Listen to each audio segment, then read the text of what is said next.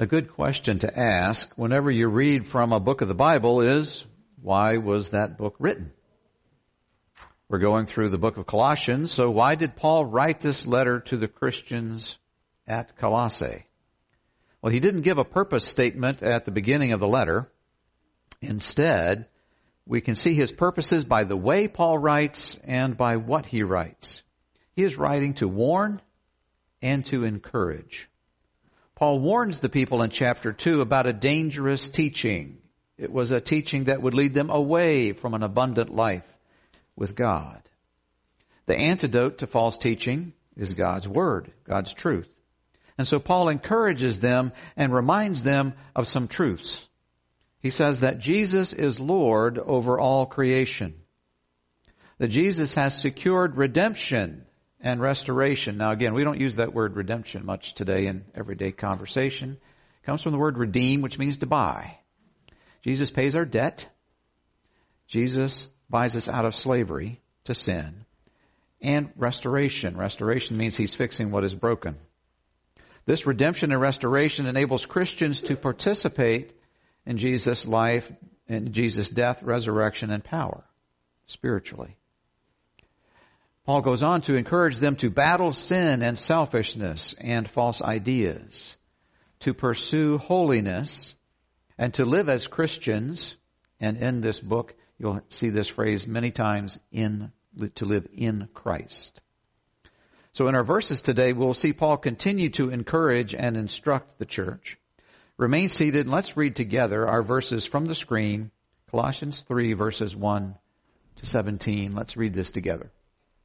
If then you have been raised with Christ, seek the things that are above, where Christ is, seated at the right hand of God. Set your minds on things that are above, not on things that are on earth. For you have died, and your life is hidden with Christ in God. When Christ, who is your life, appears, then you also will appear with him in glory. Put to death, therefore, what is earthly in you sexual immorality, impurity, passion, evil desire, and covetousness, which is idolatry. On account of these, the wrath of God is coming. In these too you once walked when you were living in them. But now you must put them all away anger, wrath, malice, slander, and obscene talk from your mouth. Do not lie to one another, seeing that you have put off the old self with its practices, and have put on the new self, which is being renewed in knowledge after the image of its Creator. Here there is not Greek and Jew, circumcised and uncircumcised, barbarian, Scythian, slave, free, but Christ is all and in all. Put on then, as God's chosen ones, holy and beloved, compassion, kindness, humility, meekness, and patience, bearing with one another, and if one has a complaint against another, forgiving each other, as the Lord has forgiven you, so you also must forgive. And above all these, put on love, which binds everything together in perfect harmony and let the peace of Christ rule in your hearts, to which indeed you were called in one body, and be thankful. Let the word of Christ dwell in you richly, teaching and admonishing one another in all wisdom, singing psalms and hymns and spiritual songs with thankfulness in your hearts to God. And whatever you do, in word or deed, do everything in the name of the Lord Jesus, giving thanks to God the Father through him. If any parents have children and wish to dismiss them to stepping stones, you can do that. So Paul begins this letter. Again, it's chapter 3, so it's the middle of the letter. It begins verse 1 If you are raised with Christ, seek the things that are above. Now, this verse continues a thought from chapter 2, which is about being, quote, in Christ. The word if, and here's a little grammar lesson just to remind you. The word if signals a conditional statement. If a condition, then.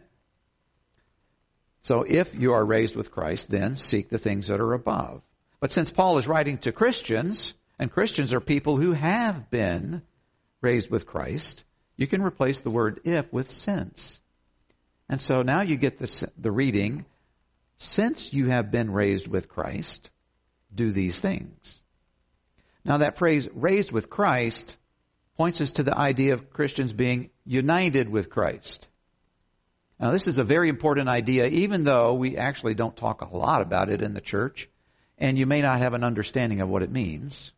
It's very important because being united with Christ is the key to eternal life, and it is the key to our Christian life here on this earth. In the book of Colossians, Paul says, in Christ, or in Him, at least 13 times. And the phrases in Christ and in Him are like a code for being united with Christ. So, what does it mean to be united with Christ? Well, it helps to do a before and after to get a sense of, to understand the result of being in Christ. So, if you put up the slide, you see the before side and the after. The before is being is before being united with Christ, and that refers to our natural state which is affected by sin. So before we're united with Christ, and that applies to everyone, we're alienated from God by our rebellion. We alienate ourselves by our rebellion to God. We naturally are going to rebel against God. Spiritually, we're dead in our sin, and we're objects of God's wrath and justice. Now think about it. God would not be just, since He is the creator and king of the universe, if He did not condemn and judge all wrongdoing. We call that sin. So He's going to judge it. But look at the after on that side. After we are united with Christ, we're adopted by God, we're alive to God, and we're objects of God's love and grace. That is a radical change. Radical change. So you can see that being united with Christ is very important. It has eternal consequences. In fact, a person is not a Christian if they're not in Christ. One Bible scholar put it this way The Christian life is the present experience of the risen Christ living in the Christian, in the Christian's heart, by his Spirit. So, let me give you four things to help you understand what being in Christ includes.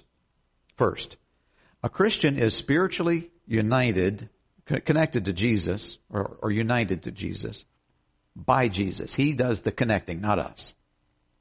A Christian is spiritually connected to Jesus by Jesus, so that when Jesus died on the cross, a Christian died to sin, so that sin lost its dominance over the Christian. Now, Jesus died 2,000 years ago on the cross. So there's some mystery here. He doesn't explain, but somehow spiritually, Jesus connected himself with every Christian so that the when he died, that Christian died to the power, and the power of sin was broken. Or as the Bible says, a Christian is no longer a slave to sin. But though the power of sin has been broken, a Christian still deals with the presence of sin while on this earth. And we're going to see where Paul talks about that in just a few verses. Next, a Christian is spiritually connected to Jesus by Jesus, so that when Jesus rose from the dead, the Christian is given eternal spiritual life that cannot be taken away.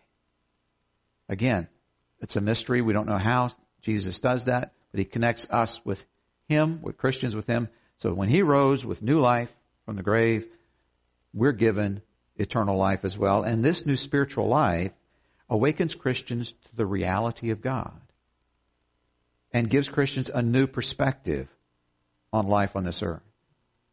Thirdly, a Christian is spiritually connected to Jesus by Jesus. And you notice I keep repeating that by Jesus? Okay, he's the one that does the work, the heavy lifting. He calls us to cooperate. We're connected to Jesus by Jesus so that our everyday life involves Jesus through his Spirit. Our everyday life. Now, since this is true, though here's, here's part of our thing that Bruce was talking about. in our own sinfulness, brokenness, we often ignore Jesus and ignore what he's done. And we try to make life about us. In fact, that's our nature, is to make life all about us. But a Christian has been connected with Jesus in such a way that Jesus is involved in life every day. So here's the question Do you and I live life each day with Jesus? And by that I mean, do you and I live every day talking to Jesus all through the day? Do you and I look to the Bible, think, I have a problem? I need to find God's wisdom, and I find God's wisdom in God's Word. And find that wisdom there. That is so important. And then Bruce read that key thought, and it's in, it's in the sermon supplement. You see, if you and I don't live life with Jesus every day, all through the day, then we are living life on some other basis. Some other basis. Okay, as Wayne was talking about, whoever this other person is he was speaking of, looked to Buddha and what Buddha has said. A lot of people listen to our culture today or to some other religion. If you and I aren't living on the on the basis of living life with Jesus, then we're living on some other basis and it's not going to really help us. Fourthly, a Christian is given a new identity. Christian is a child of God and loved by God. So this is part of what Paul was talking about when he said, since you are raised with Christ, since you are in Christ, all these things are true.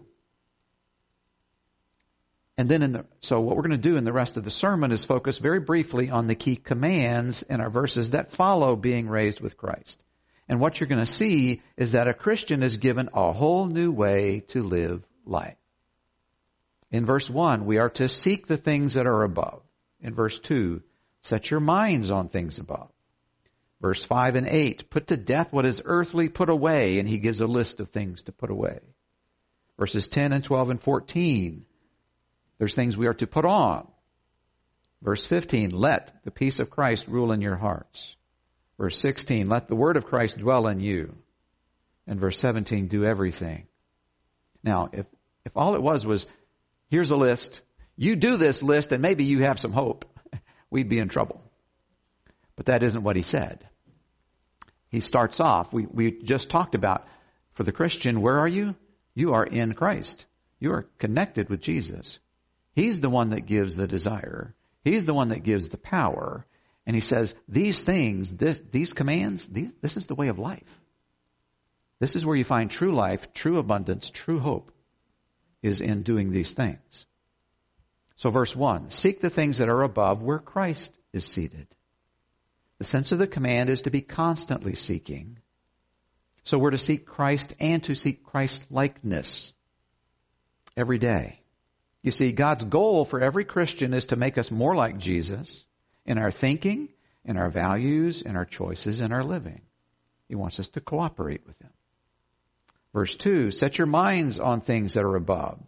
That's related to verse 1. You may have heard the expression, he or she is so heavenly minded they're of no earthly good. Okay, actually, I have not heard that saying in a long time. But this is not what Paul is talking about, by the way. Okay, this is not what Paul encourages. Paul is talking about having God's perspective on life.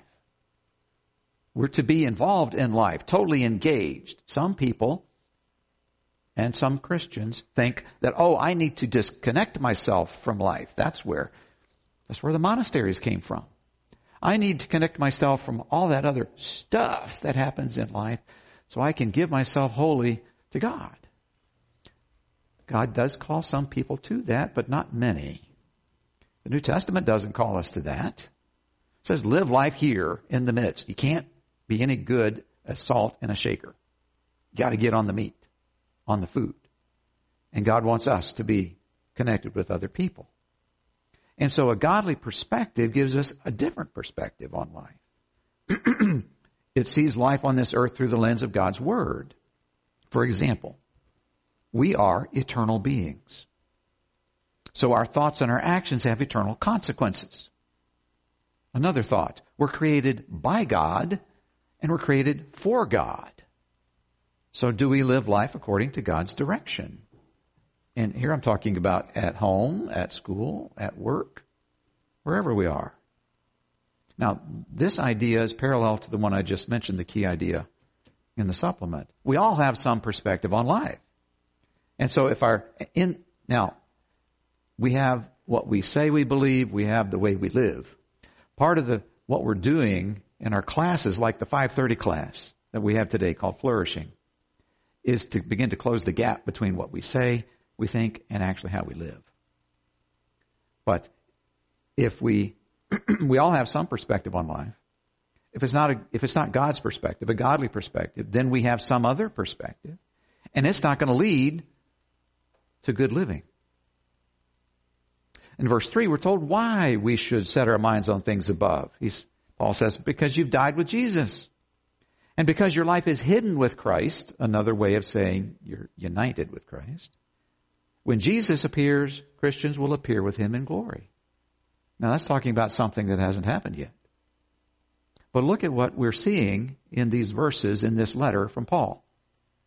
Christians are given a new identity going from rebel to adopted child of God.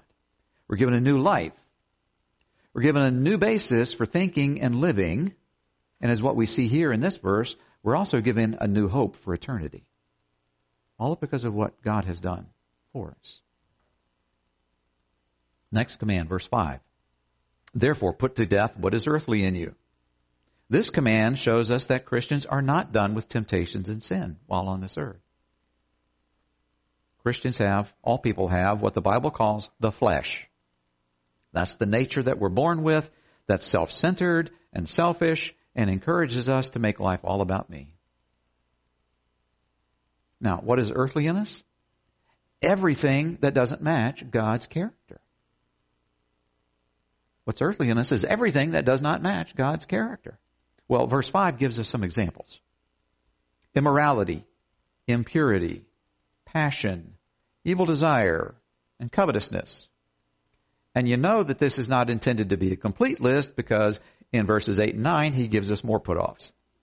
Okay, he says put off anger and wrath and malice. I like that word malice. It on its surface it doesn't tell you anything about what it means. Okay, but what it means is evil intent.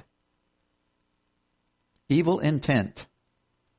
So when you and I say something and we do something and we're trying to dig under somebody and to get at them and we're trying to hurt them, what malice says is you meant to do that. You meant to do that. Malice, slander, obscene talk, and lying. Now, notice what God is doing here in the Bible. He, he's not just preaching, as my dad used to say, he's meddling. Okay, he's getting into where we live in, ter- in terms of what we're doing. All right? So we're, we're to put off not only actions, but we're also supposed to put off attitudes and motivation. All of a sudden, God just took the, bear, the bar and He just whoop, put it way up there. You see, you and I might be able to put off some things we know are not good. You know, like there's somebody you really don't like and you just really enjoy getting at them when you talk to them and say, oh, I'm not going to do that. I'm not going to do that. And so maybe for a little bit you don't do that.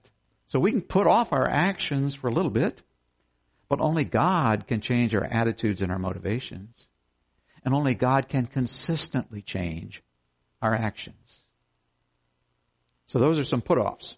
Verse 10, we start the put ons. Put on the new self. Now, these commands to put off and put on parallel what Paul says in his letter to the Ephesians. In Ephesians 4 22 to 24, he says the same kind of thing.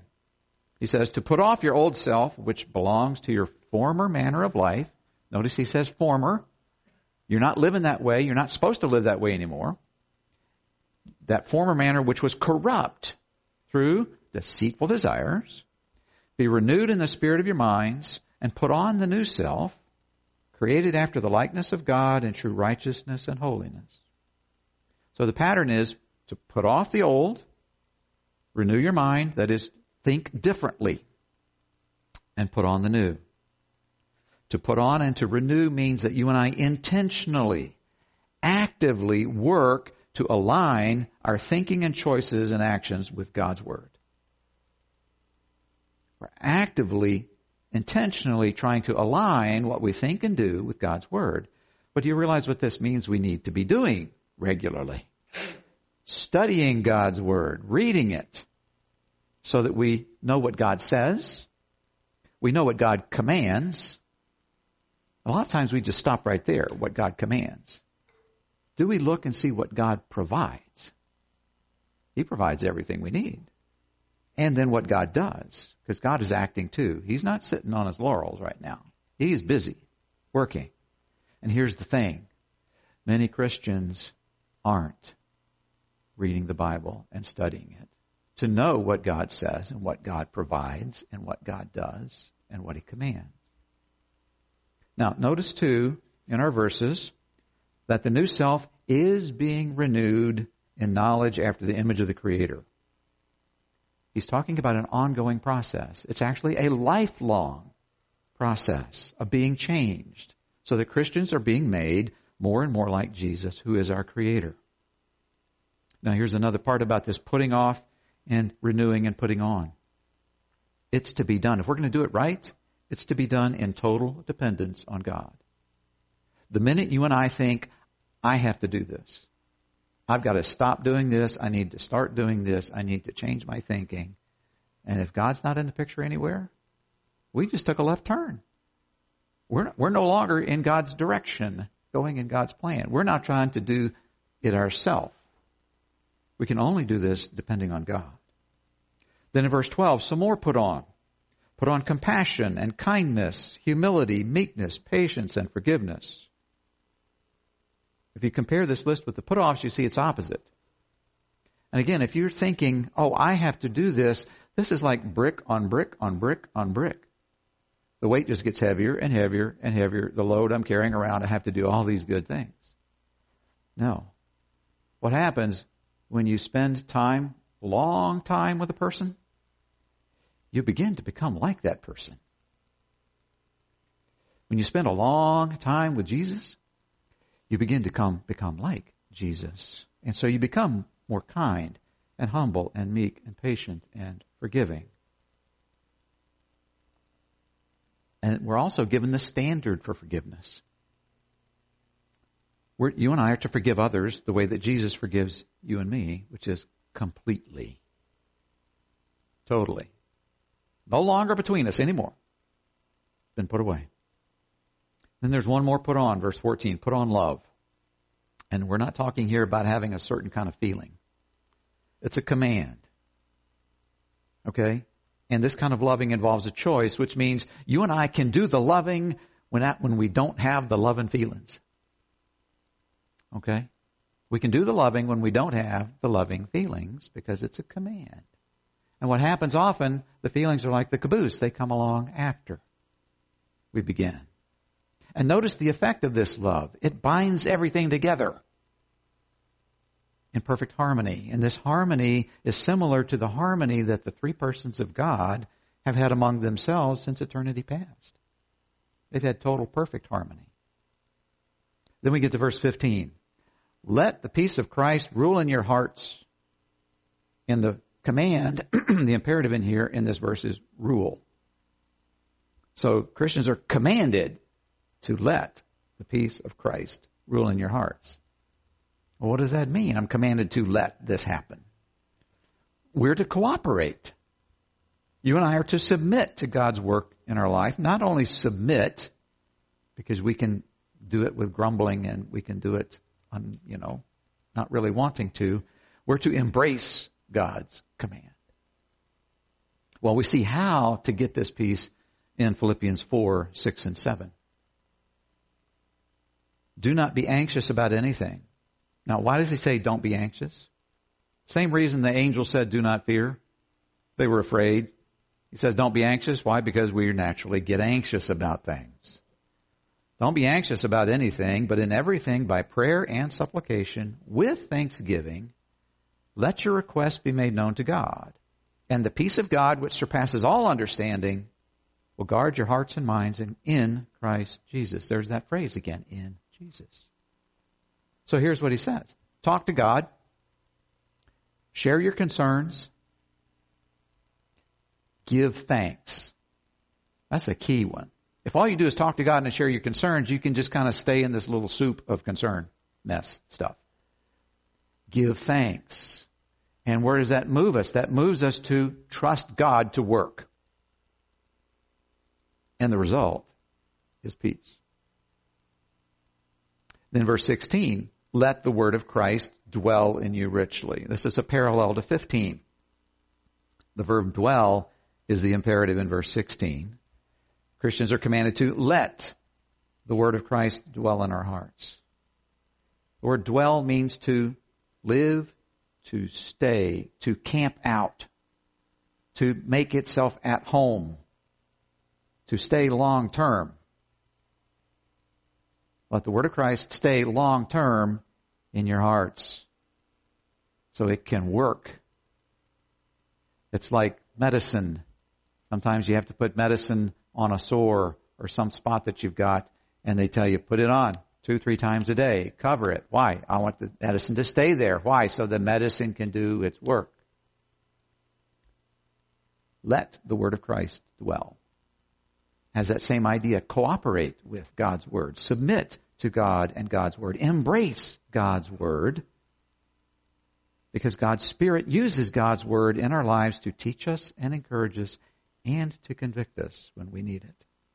Then, verse 17 Whatever you do, in word or deed, do everything in the name of the Lord Jesus, giving thanks, there's that thanks again, to God the Father through Him.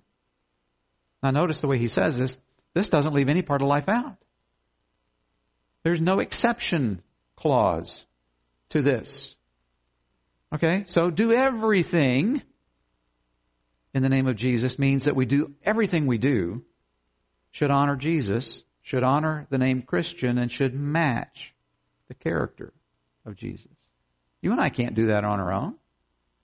It's actually a standard thing that God does. He says, Here's this command. It's impossible for you on your own to do it, but I'm giving it to you anyway. Does he give it to us to frustrate us?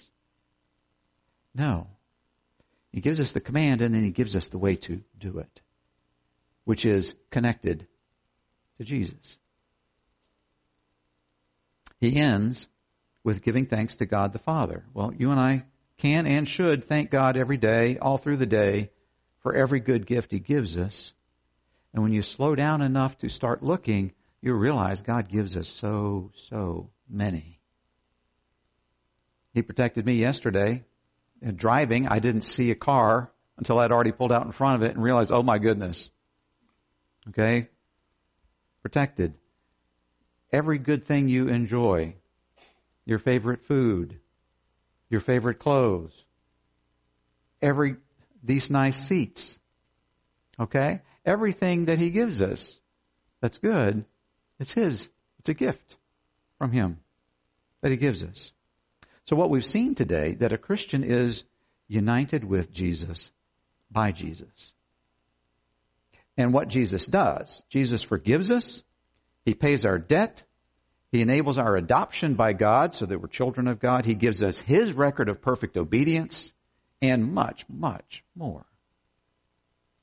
The commands in today's verses have to do with the change God is working.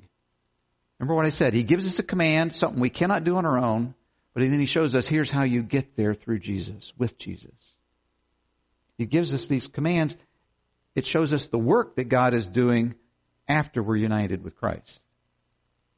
Now, what do you and I bring to Jesus when he unites with us? We bring our sinfulness and our brokenness, our selfishness, our anger, our helplessness, and more everything we bring is not good. Did you get that? Everything we bring to Jesus is not good. Okay, it's no wonder, and that's the Christian message. He's going to rescue us, and we need rescue. It's no wonder that the Christian good news is offensive to people. Okay, because the good news isn't just that Jesus rescues us, because even a, a good person who's trying at times needs some help. No. The message is he rescues us from ourselves. That's hard unless you agree that that's what he does. And today, with communion, we remember and celebrate Jesus' love for us. We remember and celebrate Jesus' rescue. So, who's called to this table? The people who've asked Jesus to rescue them. But here's another question Who values this table? People that value this table are people who know that they are needy and helpless and hopeless without Jesus and know that they're loved by Jesus.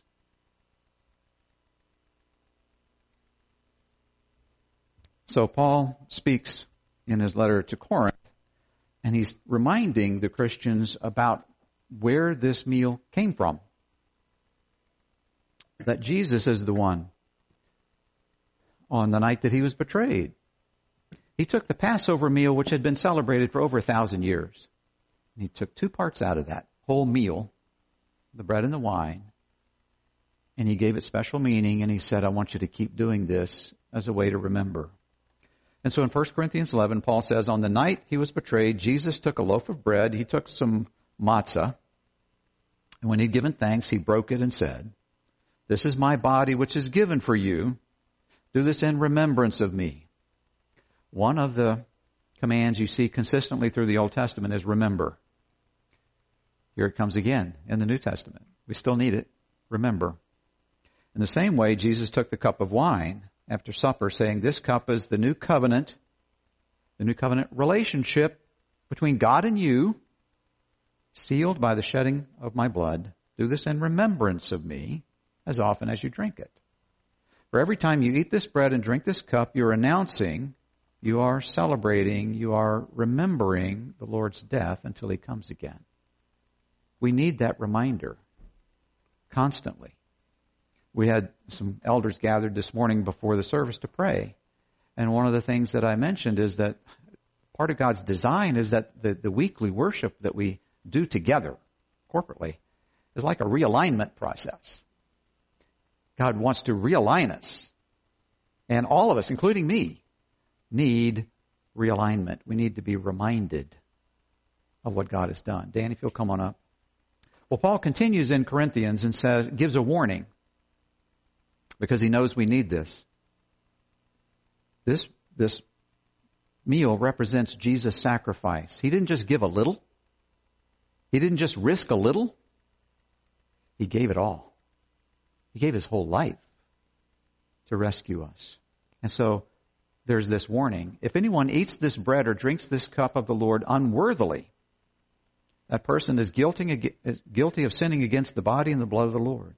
That is why you should examine yourself before eating the bread and drinking from this cup. For if you eat the bread or drink the cup unworthily, that is not honoring the, the body of Christ, you're eating and drinking God's judgment on yourself.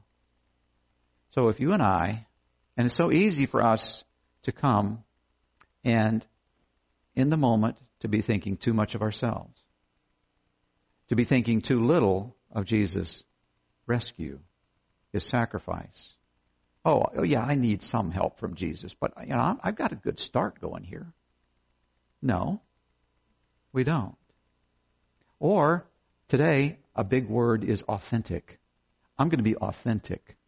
I'm going to be true to my feelings and I have this desire, and it isn't Jesus, and I think if I get this person or this thing, whatever it is, that's going to make me happy. And so if the rules you're giving me here, Mark, are it needs to, I need to be worthy, well, then I just won't take. Well, no, this is a realignment. This is opportunity where Jesus says, yeah, maybe you have something that's grabbed a hold of your heart, but if you're a Christian, if you've asked Jesus to rescue you, and He has, then you're His. And He's wanting you to realign. So open your hand and trust that if God, if, if this thing you want is God's good for you, He'll give it to you. And if not, He won't. And when you're all said and done, you'll be thankful that He, that he didn't give it to you. So as we come today to this meal, if you've made your own public statement of faith in Jesus, you've turned to Him and, Jesus, I need not just a little help, I need rescue. Not just from a few things, but I need my whole life rescued because I've messed it up. If you've made that statement of faith, and if you then obeyed Jesus and been baptized, and you're part of a church in good standing, you're welcome here. As I just mentioned, if you are a Christian, if you made that statement of faith, but your heart has been captured, and it happens to all of us, God's answer is open your hand, let it go. Don't let the bread and the wine go past. Instead, take Jesus, because He's the only one who will actually satisfy. But then there's a third one, and that is if you're here and you haven't ever asked Jesus to rescue you, to forgive you, to save you from yourself, then don't take the bread and the wine, but consider the offer that God makes. He's done all the work. He says done, he's done everything that satisfies his own justice as king of the universe and enables him to show mercy to you and me and to offer forgiveness. And he's done it through Jesus. Let's pray. Lord, we thank you for this meal and this reminder, this realignment that we need regularly to see your love for us and our need. We need to eat every day if we're going to stay healthy physically. We also need to eat spiritually, to feed on you spiritually, to be reminded of your truth, of how you call us to live, and to, to be reminded of what you've given and what you provided. We thank you for this meal and the reminder. Pray this in Christ's name. Amen. So at that meal, the Passover meal, Jesus took the bread and he broke it. And he said the bread represented his body that was going to be broken in the next 24 hours. Going to be beaten and whipped and then crucified. He was giving his body so that we could have life.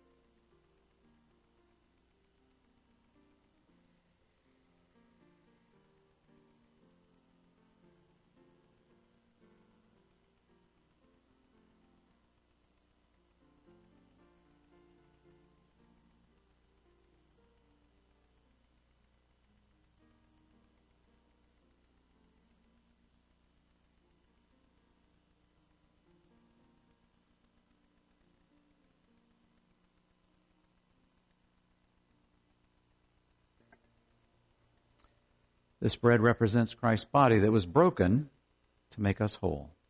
Eat all of it.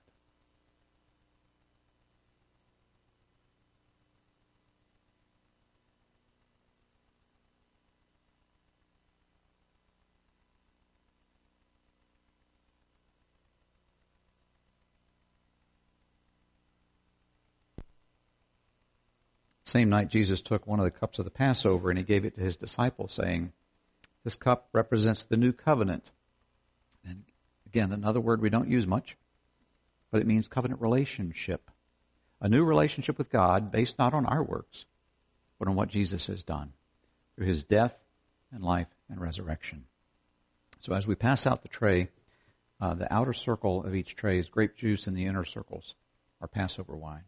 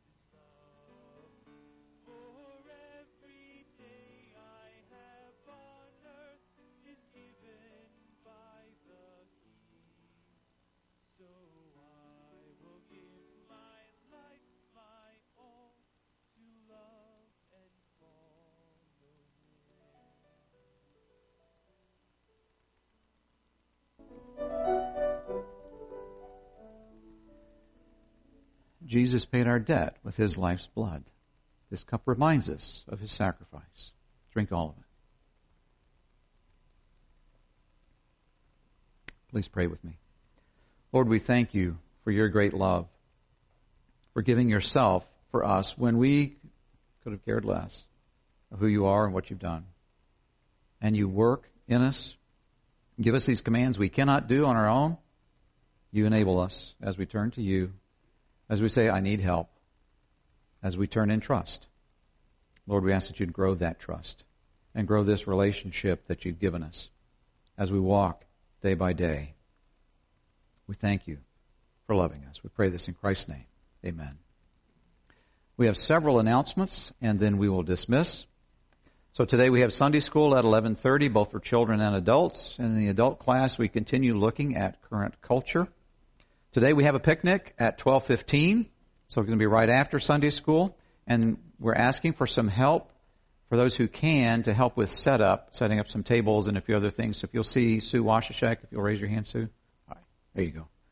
Um, to do that. Three different things going on this evening. We got Life Quest at 5:30 for ages, I think, fifth grade and below for children. At 5:30, we also have the new flourishing class that I'm teaching. That will be uh, starting this evening, in room one, and then at 6:30 we have youth group. Will be happening. This coming Saturday, we've got the church work day. Starts at 9 a.m. Now, apparently, there is now a chance of rain possibility. If that happens, if you were on the email list um, that got the, the schedule of what we're doing, you'll also get an email saying that it's canceled. If it is, it'll be rescheduled, I believe, right, Mark? Okay? Then uh, you see a note in your uh, news bites about, you want to give that announcement, about the trunk or treat. Jesse. Sure. Apologies if this uh, cuts off my head on the camera. Uh, okay. I, I, am speaking on behalf of my wife, uh, who's working in the nursery today. Um, she is organizing the trunk or treat. Uh, I'll, I'll, give a couple of bits of information. What it is, is that it is an opportunity to come out at the end of October uh, put out basically decorations on uh, in the trunk of your car, uh, give out candy, and it's something that we are doing over at the Saratoga Community Pool and Tennis Court. So there's a parking lot right over there, just a couple of minutes away. Um, when is it? It's October the 29th. It's going to be from uh, 3 to 5. We'll be doing setup from 2 to 3. Okay, and, and the purpose of this event is to engage with our community here, uh, close to the church, and also to share the gospel with people. Um, there will be uh, a station that we're putting together with uh, the, the, beads gospel presentation, and uh, people will be um, and people will be uh, guiding the kids through the gospel, and that'll be at the end of the trunk or treat section. So here's what we need. First of all, as always, and most importantly, we do need your prayer, a prayer that God would move and work in this event. Um, we also need trunks.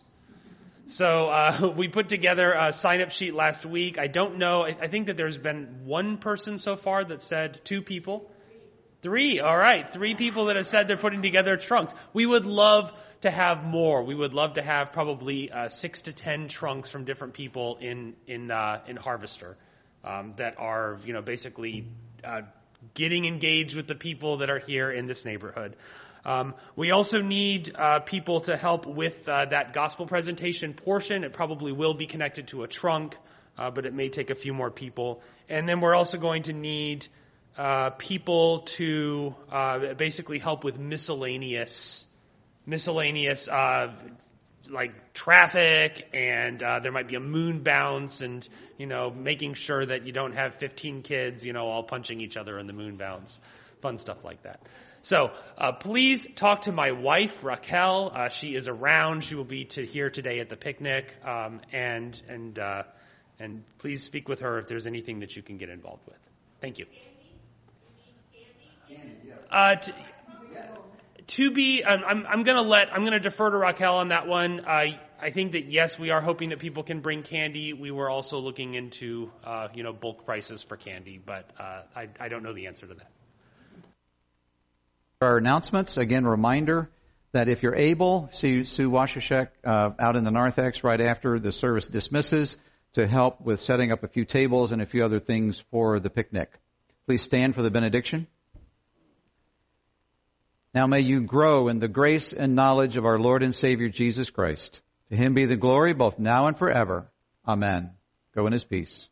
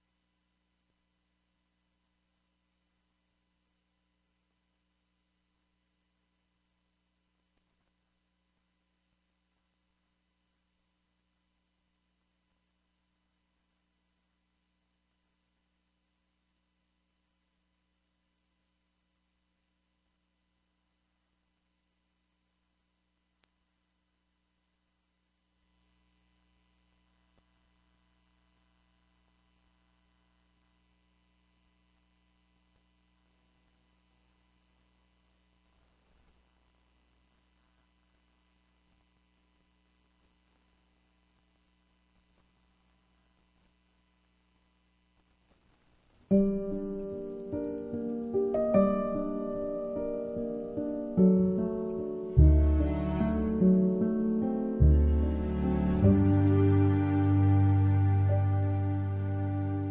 want to start this second lecture with a thought experiment. I talked in the first lecture about the, the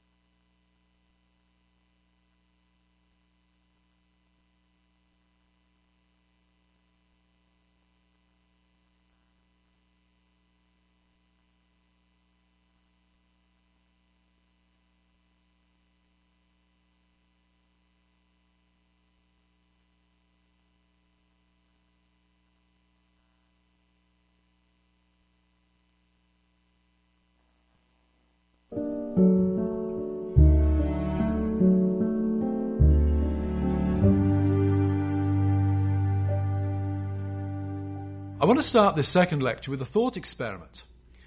I talked in the first lecture about the, the chaos, the flux, the strangeness of this new world in which we find ourselves.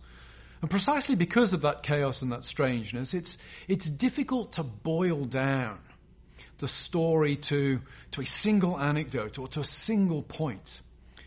But I want to engage in a thought experiment that, that kind of captures the spirit of the age, that, that sort of helps us get to much of what has gone on over the last few hundred years. Imagine going to your doctor maybe a hundred years ago and saying to your doctor, I'm a woman trapped in a man's body. Your doctor would have responded, Well, well that's a problem. Uh, that's a problem with your mind, and we need to address your mind in order to bring it into line with your body. If you were to go to your doctor today and say the same thing, I'm a woman trapped in a man's body, your doctor would certainly say to you, That's a problem. And he's likely to say to you, That's a problem with your body, and we need to bring your body into line with your mind. Now, when you compare those two anecdotes, it's very clear that something remarkable has happened between those two events. Something very deep has taken place within our culture. And I would say what has taken place is this that our feelings, our psychology, how we think, that, that voice inside our heads, if you like, has taken on peculiar authority, such that not even our bodies now are considered powerful enough or authoritative enough to override it. And that's not just the opinion of doctors, of course, but has become the opinion of people in general in society. The question is, how has that taken place? How have our feelings become so authoritative? Well, it's a long story. It doesn't begin in the last 10, 15, 20 years. It really begins hundreds of years ago.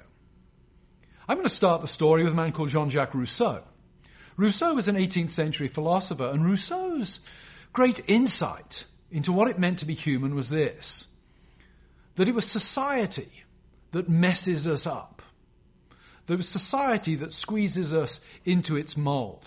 And that the real you, the real me, the real person, with the inner feelings, uncoerced, untrammeled, unsqueezed into a mold by society.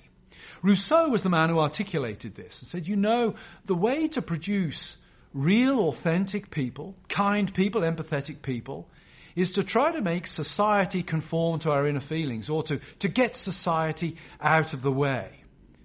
Rousseau's thinking might be summed up by saying, You are what you feel. It is that inner voice of nature, that cry of nature within you, that determines who you are. Now, Rousseau was a philosopher, and not many people today will have read Rousseau. Maybe some of you have not even heard of him. Yet I guarantee you that the world in which you live and the way that you perhaps think, certainly the way I think, has been shaped in, in powerful ways, intuitive ways, by the thought of Rousseau. One of the reasons for this is that Rousseau's thought was popularized by an artistic movement that we now refer to as Romanticism in the late 18th, early 19th century. Maybe you're familiar with some of the poetry of Percy Bysshe Shelley or William Wordsworth, Samuel Taylor Coleridge. Perhaps the paintings of J.M.W. Turner or Caspar David Friedrich. Perhaps you prefer music. Perhaps you've listened to some of the powerful mu- music of Franz Liszt, or, or you're a Beethoven fan, and you've listened to Beethoven and you've noticed that in his late string quartets, he's starting to sound a little different. One of the things you notice about these artists is they appeal to the emotions. The way they write their poetry, the way they paint their paintings, the way they compose their music is not so much to reflect a, a structure and an order as it is to appeal directly to the heart. And that really comes out of that way of thinking that we find embodied in the world of Jean Jacques Rousseau, where an important part of who you are is what you feel. An important part of who you are is your psychology. Now, it's a long way from William Wordsworth to Caitlyn Jenner. It's a long way from romanticism to transgenderism. But what we notice with the romantic movement is this that priority on feelings as providing the authentic you is starting to emerge very powerfully in the artistic world of the late 18th and early 19th century. Now, I want you to think about today. Think about that. First of all, I think it's important to realize that, that Romanticism, and Rousseau even, is not entirely wrong in this. Think about the Psalms. Think about the amount of emotions that there are in the Psalms. The Bible is very clear that the human beings are emotional beings. The things that inspire us to action are often love and hate. They're things that we feel as much as things that we think, perhaps things that we feel more so. Think of the story in David and Bathsheba. Think of how his uh, kingdom is, is train wrecked because of his inner passions and his inner feelings. Think of Psalm 88 and the expression of emotion there. The, the psalmist is lamenting there. We might say the psalmist is identified with his feelings and with his lamentation there. And notice the form of the Psalms. The Psalms are poetry. Why are they poetry? Because poetry appeals to more than just our reason, more than just our brains on sticks, if you like. Poetry appeals to our emotions. So I'd want to say that, that Romanticism certainly captures something that's important and true about what it means to be a human being. We're not just brains on sticks. We're feeling creatures. We have an inner space. We are emotional. And those things are important to who we are. Notice the power of art as well. How much of the way we think, even about the world around us today, is shaped not so much by arguments we read, but by stories we know, by movies we watch, by music we listen to. And this is where it gets tricky, I think, for Christians. Think about your approach to, say, sexual morality. Think about your approach to worldly possessions. Think about your approach to what constitutes the good and the beautiful. And then ask yourself how much of what you believe or think about those issues is rooted in you thinking back to first principles, to you thinking in terms of arguments and reason. And how much of how you think about those things is really shaped by, say, television programs you've watched, or by stories you've heard, or by friendships you've had, by relationships you've experienced. Think about how much of the way you think about morality is perhaps shaped not so much by reason as it is by what we might call gut reaction, by feelings. Think about the language we often use today about morality. We often use language of feeling, don't we? I find that comment offensive. What that person did was hurtful. That was a very distasteful thing to do. When you think about language like that, that's pointing us towards, I would say, that, that kind of romantic sensibility. That human beings, we're, we're constituted by our feelings, we're constituted by our emotions, we're constituted by our passions. And then ask yourself, to what extent is that a legitimate position for a Christian to have. Now, don't get me wrong. I certainly want to say that, that feelings are important in the way that Christians operate morally. If I look out of the window and I see something really bad being done to somebody, say I, I see an old lady being attacked in the street, and I don't instinctively feel that is wrong and instinctively feel outrage and instinctively want to help her, then you'd say, well, Trueman's a morally defective being in some way. Feelings are very, very important. But then ask yourself, how do we balance feelings with reason? Or perhaps better still, how do we make sure that our feelings are properly attuned to the moral principles that the Bible articulates? Think about some aspect of biblical teaching, moral teaching, that perhaps you know in your head is right, but you find really difficult to apply in your daily life and in your interactions with others. Think about why you might feel that difficulty. Is it because a soap opera or a sitcom has sent an image of, of that thing that you know is a virtue and presented it as a vice? Has it taught you to feel wrongly about that good thing? So, to go back to where I started this lecture, that uh, prioritizing that we see in the modern world of, of feelings over what we might say external authority, even the authority of our body. That really starts in the 18th century. The complicated thing is it's, it's not an entirely bad thing. But knowing knowing that story, knowing how feelings have come to dominate how we think, and bringing them to bear against biblical teaching, that's going to be part of the key for us to think correctly and morally about the world in which we now find ourselves as we move forward.